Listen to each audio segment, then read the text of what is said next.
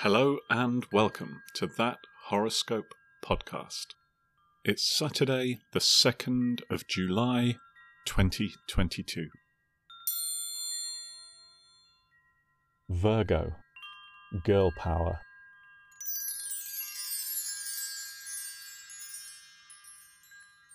An agreement with a headstrong peer is not without personal peril.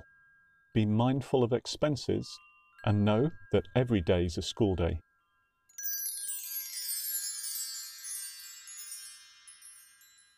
Your lucky colours until midnight are vermilion, cumberbatch, Dijon, and hues thereof. If you find yourself in need of an alibi today, your alibi is although you are physically in the vicinity, spiritually you are on the astral plane. The item most likely to advance the plotline of your life today is a coded message on a public notice board.